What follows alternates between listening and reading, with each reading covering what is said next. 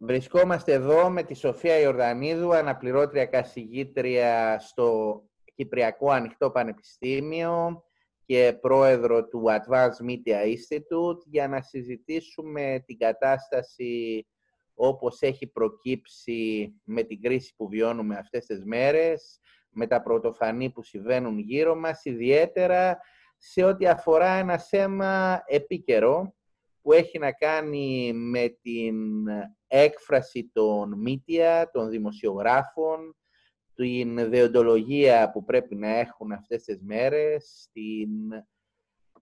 τον τρόπο με τον οποίο χειρίζονται το ρεπορτάζ που αφορά σε ευαίσθητα θέματα, τις δεοντολογικές τους υποχρεώσεις και ούτω καθεξής. Σοφία μου, σε χαιρετώ. Χαίρετε. Γεια σου, Αχιλιά. ευχαριστώ για την πρόσκληση. Λοιπόν, αυτές τις μέρες έχουμε ένα πολύ μεγάλο ζήτημα πρώτα απ' όλα. Θα ήθελα έτσι να σε ρωτήσω κάποια θέματα. Ε, πώς τα αντιμετωπίζεις. Πρώτα απ' όλα φαντάζομαι είσαι και εσύ αποκλεισμένη αυτές τις μέρες, σωστά; Ναι, αποκλεισμένη. Αποκλεισμένη στη Θεσσαλονίκη, στο σπίτι μου. Πολύ ωραία. Ταξίδεψα από Κύπρο και πέρασα από αεροδρόμιο και αεροπλάνο. Πολύ ωραία. Ε, εντάξει, πλέον έχουμε καθεστώς πλήρους αποκλεισμού, έτσι κι αλλιώς με εξαίρεση τις περιορισμένες εξαιρέσεις που ανακοίνωσε ο Πρωθυπουργός στην Ελλάδα και βεβαίως ο Πρόεδρος της Δημοκρατίας στην Κύπρο. Τώρα, ε, υπάρχουν πολλές οπωσδήποτε δυσχέρειες αυτές τις μέρες και ποια είναι τα όρια λειτουργίας των δημοσιογράφων σε περίοδους παρόμοιας κρίσης; Δηλαδή, παίρνουν ένα ρεπορτάζ το οποίο έρχεται κατά κανόνα από την κυβέρνηση και το οποίο έχει ως σκοπό είτε να καθησυχάσει τον κόσμο, είτε να στέλνει μηνύματα για την κατάσταση η οποία υπάρχει. Ε, αυτό έχει επανέλθει σε πάρα πολλές κρίσεις βέβαια και στην οικονομική κρίση που βιώσαμε στην Ελλάδα είδαμε το θέμα, αλλά και γενικότερα είναι κάπως πιο έντονο σε περίοδους κρίσης το ερώτημα που σου θέτω.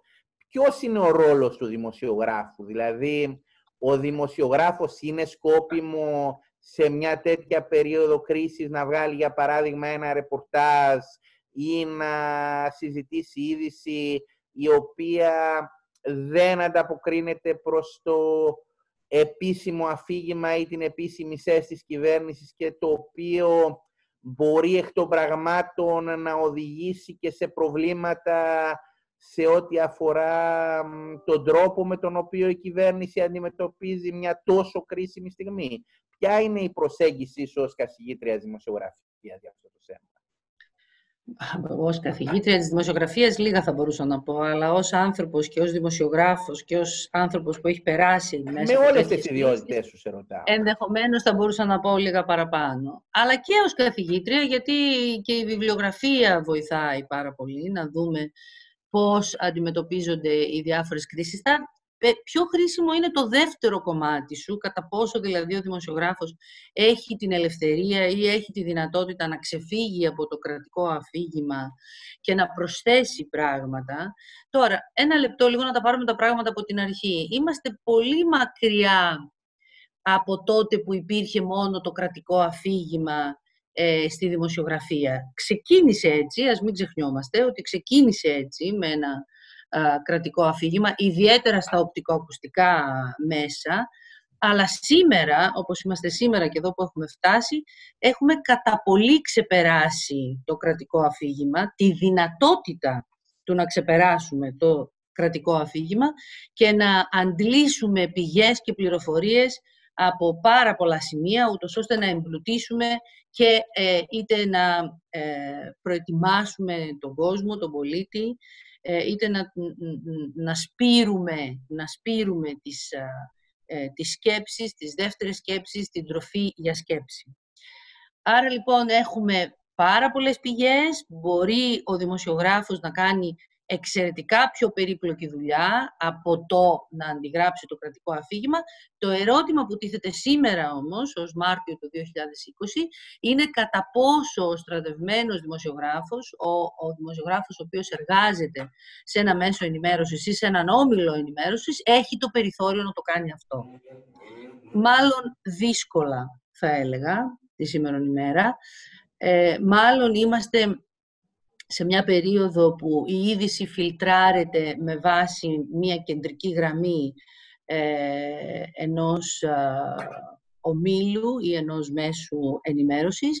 Οι δημοσιογράφοι πληρώνονται ελάχιστα και τους ζητείτε με αυτά τα ελάχιστα να κάνουν και τα ελάχιστα. Δεν ζούμε δηλαδή στην εποχή που ο δημοσιογράφος θα βγει έξω και θα δουλέψει μια εβδομάδα, δύο εβδομάδες, ένα μήνα για να κάνει έρευνα και να φέρει πίσω ένα ολοκληρωμένο ρεπορτάζ.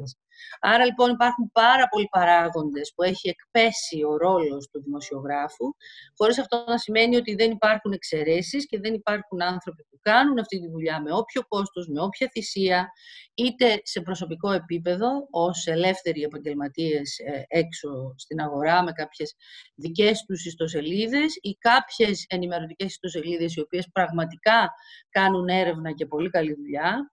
Δεν στερείται δηλαδή αυτή τη στιγμή η κοινωνία από μια εμπεριστατωμένη και καλή έρευνα, μόνο που είναι πολύ δύσκολο να την βρεις, να την ακολουθήσεις, ε, μόνο εφόσον κατανοήσεις το ρόλο και την αξία της, μόνο τότε μπορείς να την ψάξεις, να την κυνηγήσεις και να την ακολουθήσεις.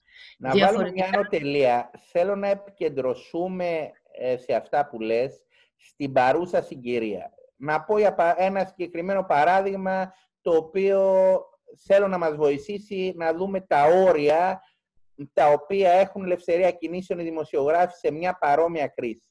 Για παράδειγμα, έχει πληροφόρηση ο δημοσιογράφος, την οποία έχει διασταυρώσει με κάποιες πηγές, ότι ένα φάρμακο το οποίο κυκλοφορεί στην αγορά μπορεί να συμβάλλει στην βελτίωση της αντιμετώπισης του συγκεκριμένου ιού. Έχουμε δει ρεπορτάζ τα οποία έχουν αυτή την μορφή και έχουμε κρατική ε, ή και επίσημη ιατρική ε, δήλωση ότι τα συγκεκριμένα φάρμακα δεν έχουν ακόμα λάβει ε, ε, πιστοποίηση ότι πράγματι μπορούν να βοηθήσουν για το συγκεκριμένο ιό και ότι κατά αποτέλεσμα η οποιαδήποτε δημοσιοποίηση στοιχείων ακόμα και αν περιλαμβάνει τη δέουσες ε, ε, επιφυλάξεις μπορεί να οδηγήσει τον κόσμο σε μια περίοδο τέτοια κρίσης σε πανικόβλητη χρήση φαρμάκων τα οποία μπορεί στο τέλος να κάνουν ζημιά. Αυτό είναι ένα παράδειγμα πώς πρέπει να χειριστεί ο δημοσιογράφος μια τέτοια είδηση σήμερα. Αυτό νομίζω ενδιαφέρει πολλούς που μας ακούνε και από άποψη για να μιλήσουμε πρακτικά. Ναι, ναι, πολύ πρακτικά και, και πολύ χρήσιμη η, η ερώτηση, τοποθέτηση, διότι ήδη έχουμε κρούσματα δηλητηριάσεων σε περιοχές που χρησιμοποιούν φάρμακο, το οποίο υπόθηκε ότι είναι ε, ενδεχομένως, είναι, δοκιμάζεται να είναι η λύση ε, για τον κορονοϊό. Ε, οι σημαντικές λέξεις είναι ο πανικός, που είπες, ότι πανικοβάλλεται ο κόσμος και το ίδιο πανικοβάλλεται και ο δημοσιογράφος για να καταφέρει να παρουσιάσει ενδεχομένως ένα αποκλειστικό ή ένα θέμα πολύ σημαντικό ή είναι, είναι πολλές οι προκλήσεις που αντιμετωπίζει σήμερα ο δημοσιογράφος. Όμως, ο δημοσιογράφος πάνω απ' όλα, αν δεν ξεχάσει το βασικό του ρόλο, τη βασική του διαδρομή σε αυτήν, ε, ε, στη δημοσιογραφία, θα ξέρει πάρα πολύ καλά τους κινδύνους και τα ρίσκα που θα πάρει εάν βιαστεί να ανακοινώσει κάτι. Κάτι τόσο σημαντικό, όπως είναι ένα φάρμακο που θα ε, βοηθήσει στον κορονοϊό. Δεν βγαίνουν τόσο γρήγορα αυτά τα αποτελέσματα, ακόμη και αν κάποιος κάπου έχει τοποθετηθεί θετικά. Εδώ πρέπει να δούμε ότι είναι πολύ πιο περίπλοκο ε, το θέμα όταν έρχεται σε τόσο σοβαρά το θέμα της, της, του, της έκφρασης του δημόσιου λόγου όταν αφορά τόσο σημαντικά ζητήματα. Πρέπει να δούμε και άλλους παράγοντες, ποια είναι η χώρα, ε, ποιος είναι ο άνθρωπος που το ανακοίνωσε, τι μπορεί να κρύβεται πίσω από αυτό, γιατί το συμβιασύνει, μήπως έγιναν προηγούμενα λάθη και τώρα προσπαθούν ε, να το διορθώσουν με κάποιες τέτοιες κινήσεις πανικού. Ο πανικός φέρνει μόνο πανικό, η έλλειψη ψυχραιμίας φέρνει μόνο έλλειψη ψυχραιμίας. Ε, οπότε εδώ θα έλεγα ο δημοσιογράφος έχει επιλογές. Ή θα ακολουθήσει το δρόμο των εντυπώσεων και θα βιαστεί να ανακοινώσει κάτι, το οποίο θα ανακοινώσουν κι άλλοι πολύ μετά και στη συνέχεια θα τρέχουμε να μαζεύουμε τις α, συνέπειες ή θα ψάξει πάρα πολύ καλά, που αυτές οι μέρες δεν ενδείκνυνται και πολύ για το ψάξιμο, γιατί το ψάξιμο θέλει χρόνο. Θέλει ηρεμία και θέλει ε, μία αυτοσυγκέντρωση για να κάνεις αυτή τη δουλειά. Ο δημοσιογράφος δεν είναι απλά ο μεταφορέας μιας είδησης. Ο δημοσιογράφος είναι αυτός που ερευνά, που ψάχνει. Άρα, τον ίδιο χρόνο που θέλει ένας ερευνητής για να ψάξει τον ιό, για να δουλέψει μέσα στο εργαστήριό του και να φέρει ασφαλή αποτελέσματα, το ίδιο πράγμα πρέπει να κάνει ο δημοσιογράφος. Γι' αυτό και η δημοσιογραφία αυτή τη στιγμή βρίσκεται σε μια χειμερή ανάρκη, θα έλεγα, όσον αφορά ε, τον κεντρικό τρόπο έκφρασής της, ε, διότι της έχει αφαιρεθεί αυτή η πολυτέλεια του να ψάχνει, του να ερευνά. Άρα λοιπόν έχει επιλογές, οι οποίες έχουν κόστος. Και φυσικά ο δημοσιογράφος δεν είναι ελεύθερος να κάνει αυτό που θέλει, εκτός και αν είναι freelancer έξω στην αγορά και δουλεύει μόνος του. Εάν δουλεύει, αν εργάζεται μέσα σε ένα νόμιλο ή μέσα σε ένα μέσο ενημέρωσης, υποχρεωτικά ακολουθεί γραμμή. Κατανοητό. Έρχομαι σε ένα συνδεδεμένο ερώτημα. Ε, το fake news, με το οποίο έχεις ασχοληθεί επανειλημμένα και εσύ και το Advanced Media Institute, είναι ένα ζήτημα που μας απασχολεί βέβαια εδώ και πάρα πολύ καιρό. Ιδιαίτερα σε περίοδο κρίσης βλέπουμε ότι τα fake news που έχουν να κάνουν όχι βέβαια μόνο με τον κορονοϊό, αλλά και με τα σέματα μετανάστευσης, ελληνοτουρκικού πολέμου και ό,τι άλλο φανταστεί κανείς, αλλά ιδιαίτερα τώρα με τον κορονοϊό, τα fake news και ιδιαίτερα και σε σέματα που αφορούν σε φάρμακα, που αφορούν σε στατιστικά και κατά πόσον ο κορονοϊός επηρεάζει. Δηλαδή βλέπω όλη μέρα ε, fake news σε αναρτήσεις σε πάρα πολλά site που λένε ότι ε, είναι μοντάζ τα πλάνα από την Ιταλία ή από την Ισπανία, τάχα μου ανταποκρίσεις από άτομα τα οποία δεν υπάρχουν, που αποκαλύπτουν την αλήθεια που μας κρύβουν, ότι δεν υπάρχει ιός, ότι ε, είναι μια παγκόσμια συνωμοσία που υφαίνουν κάποιοι για να μας εξοντώσουν, χωρίς τέλος πάντων στοιχεία, βλέπουμε για φάρμακα, βλέπουμε το ένα, βλέπουμε το άλλο, τα οποία είναι ξεκάθαρα fake, δηλαδή δεν στηρίζονται σε οτιδήποτε. Τι κάνουμε με αυτά; Ε, είναι αρκετά χρόνια τώρα που προσπαθούμε να προετοιμάσουμε τον κόσμο με τον εγγραμματισμό στα μέσα για το πώς θα μπορούσε να προσπαθήσει τουλάχιστον να προστατευτεί από τα fake news. Δυστυχώς δεν είναι από μόνο του ε, το fake news, το οποίο υπήρχε πάντα έτσι κι αλλιώς πάντα. Από τότε που, από, από την εποχή του αγγελιοφόρου υπήρχε η, η μικρή δόση του fake news, ίσως και η μεγαλύτερη, και συνεχίζει και τώρα. Απλά τι γίνεται, είναι η έκρηξη της τεχνολογίας έχει μεγιστοποιήσει την είσοδο των fake news στη ζωή μας, με αποτέλεσμα να μας έχει καταμπερδέψει ως πολίτες. Ο πολίτης δυστυχώς δεν έχει χρόνο αρκετό έτσι όπως διαμορφώνεται η ζωή του σήμερα, στο, στο σημερινό γίγνεσθε, ε, να μπορεί και να πληροφορείται από διαφορετικές και πολλές πηγές. Ε, είναι υποχρεωμένος να δουλεύει δύο-τρεις δουλειές. Έχει παιδιά. Έχει, πρέπει να γνωρίζει τα πάντα γύρω από την οικογένειά του για να την προστατεύει. Είτε είναι θέματα υγείας, είτε είναι θέματα παιδείας, θέματα περιβάλλοντος, θέματα διατροφής και θέματα ενημέρωσης. Ενημέρωσης, γιατί η ενημέρωση η αποτελεσματική, η σωστή για τον καθένα μας πάντα και για αυτά που πρεσβεύει ο καθένας του, είναι αυτή που θα σε οδηγήσει στο ύψιστο δημοκρατικό σου δικαίωμα, αυτό της ψήφου δηλαδή. Άρα λοιπόν έρχεται να προσθεθεί και ένα εξαιρετικά σημαντικό ε, γεγονός αυτό της ενημέρωσης στη ζωή του πολίτη, ο οποίος είναι υποχρεωμένος ο ίδιος του να μάθει, να φιλτράρει και να έχει κάποιους κώδικες κώδικες που να μπορεί να κατανοήσει αν αυτό το πράγμα που του δίνεται είναι μισό, είναι ελλειπές, είναι ατεκμηρίωτο, είναι κάτι που τον καθοδηγεί ε, και προσπαθεί να, να, να τον παραπλανήσει ή αν είναι μια χρήσιμη πληροφορία που θα τον βοηθήσει να διαμορφώσει τη δική του άποψη. Αυτό λοιπόν είναι ένας αγώνας τα τελευταία. Μήπως υπάρχει και προδιάθεση πολλών ανάλογα με τα ιδεολογικά τους πιστεύω να πιστέψουν το fake αναλόγως του αν η είδηση την οποία διαβάζουν επιβεβαιώνει αυτά που θέλουν να πιστέψουν. Βεβαίως υπάρχει και μια τέτοια δόση και ψυχολογίας και προδιάθεσης και πολιτικών πεπιθήσεων και κοινωνικών πεπιθήσεων και, και, και. Βεβαίως υπάρχει αυτό το ποσοστό. Όμως η συντριπτική πλειοψηφία του κόσμου επιθυμεί να έχει εκείνες τις πληροφορίες ανεπεξέργαστες κατά προτίμηση που θα τον βοηθήσουν να καταλήξει ο ίδιος σε αυτό ε, που αντιπροσωπεύει, σε αυτό που πιστεύει.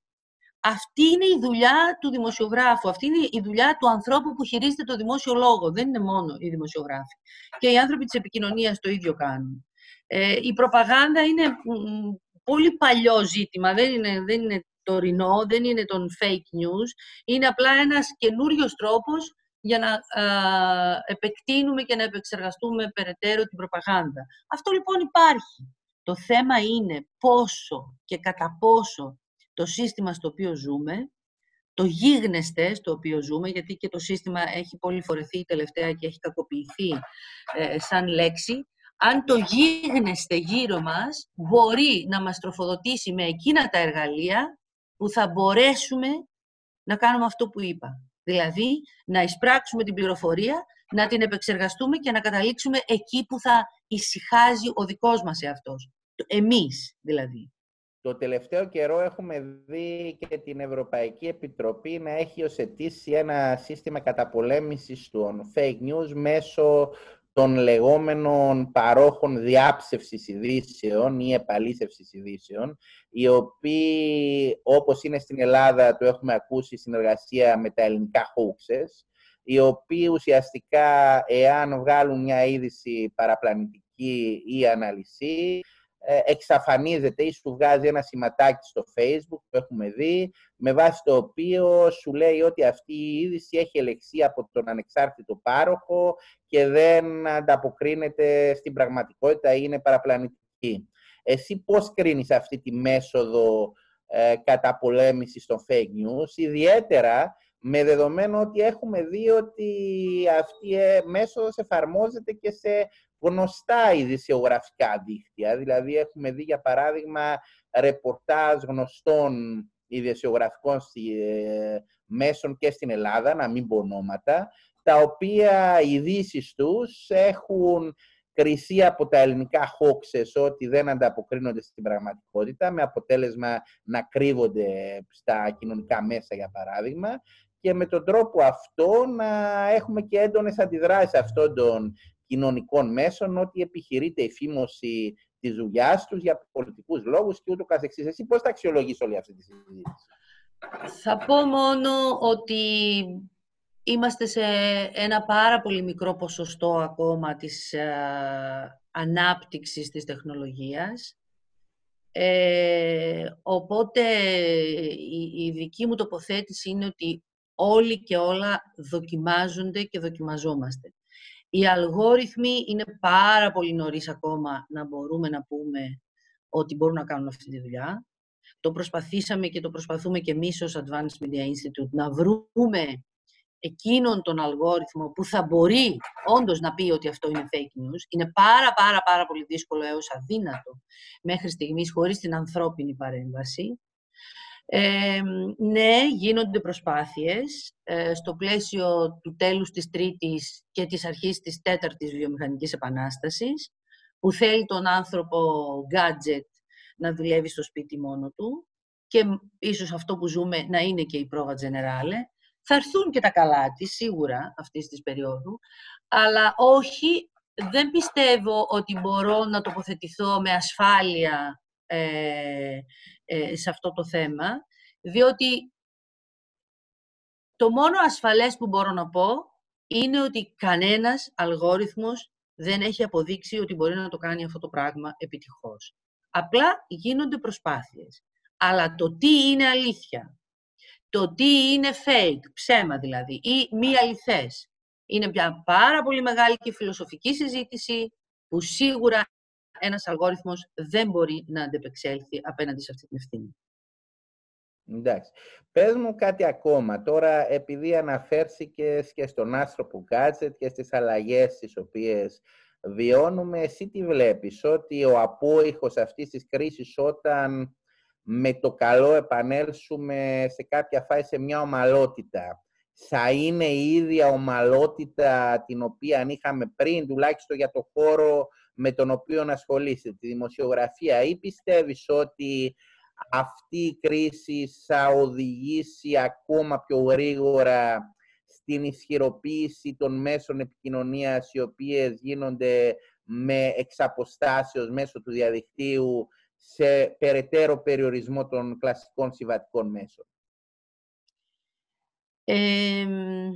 νομίζω ότι τίποτε, τίποτε δεν θα είναι το ίδιο αλλά το ίδιο θα έλεγα και πριν από 10 χρόνια και είμαι σίγουρη ότι το ίδιο θα πω και μετά από 10 χρόνια, γιατί η κρίση είναι συνεχής. Ζήσαμε μία πάρα πολύ μεγάλη κρίση πριν από 10 χρόνια.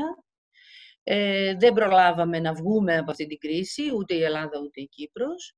Τώρα έρχεται μία νέα κρίση. Ε, ως δημοσιογράφος μπορώ να πω άφοβα αυτό που νιώθω νιώθω ότι η φαρμακοβιομηχανία πολύ δύσκολα ε, θα βρει ένα φάρμακο που θα μας θεραπεύσει, θα μας θεραπεύσει άπαξ.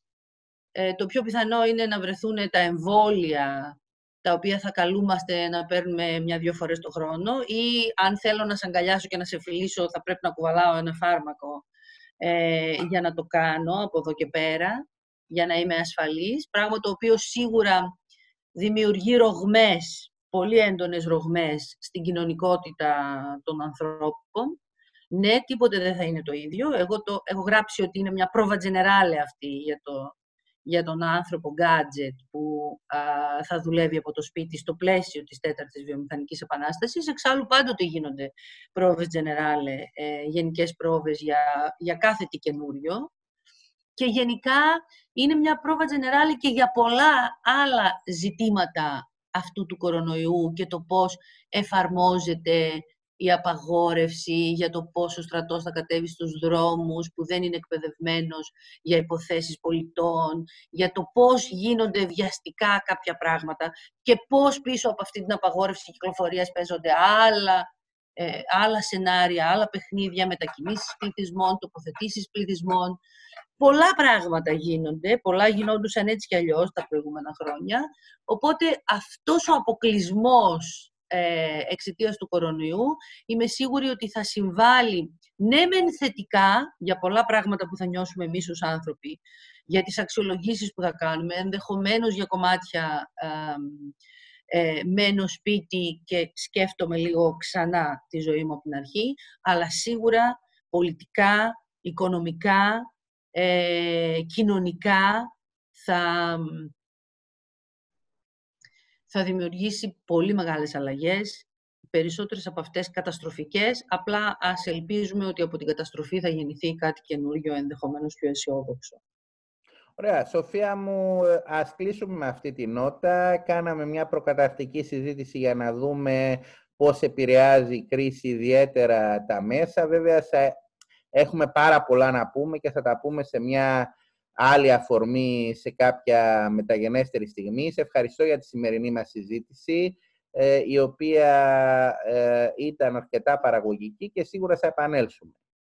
Ευχαριστώ εγώ για την πρόσκληση και πραγματικά ζούμε μια στιγμή όπου ο δημόσιος λόγος που αυτό θεωρώ ότι είναι και ε, το βασικό μέρος της δουλειάς μου καλείται να είναι πολύ πιο προσεκτικός και πολύ πιο στο, στοχευμένος και στοχασμένος πριν βγει προς τα έξω. Διότι αυτή η στιγμή θα επηρεάσει ψυχολογικά πάρα πολύ κόσμο. Θα επηρεάσει πολύ αρνητικά πολύ κόσμο. Οπότε ας θυμόμαστε όλοι ότι η έκφραση του δημόσιου λόγου είναι σημαντικός παράγοντας στο ευζήν των πολιτών και των κοινωνιών. Πολύ ωραία. Ευχαριστώ.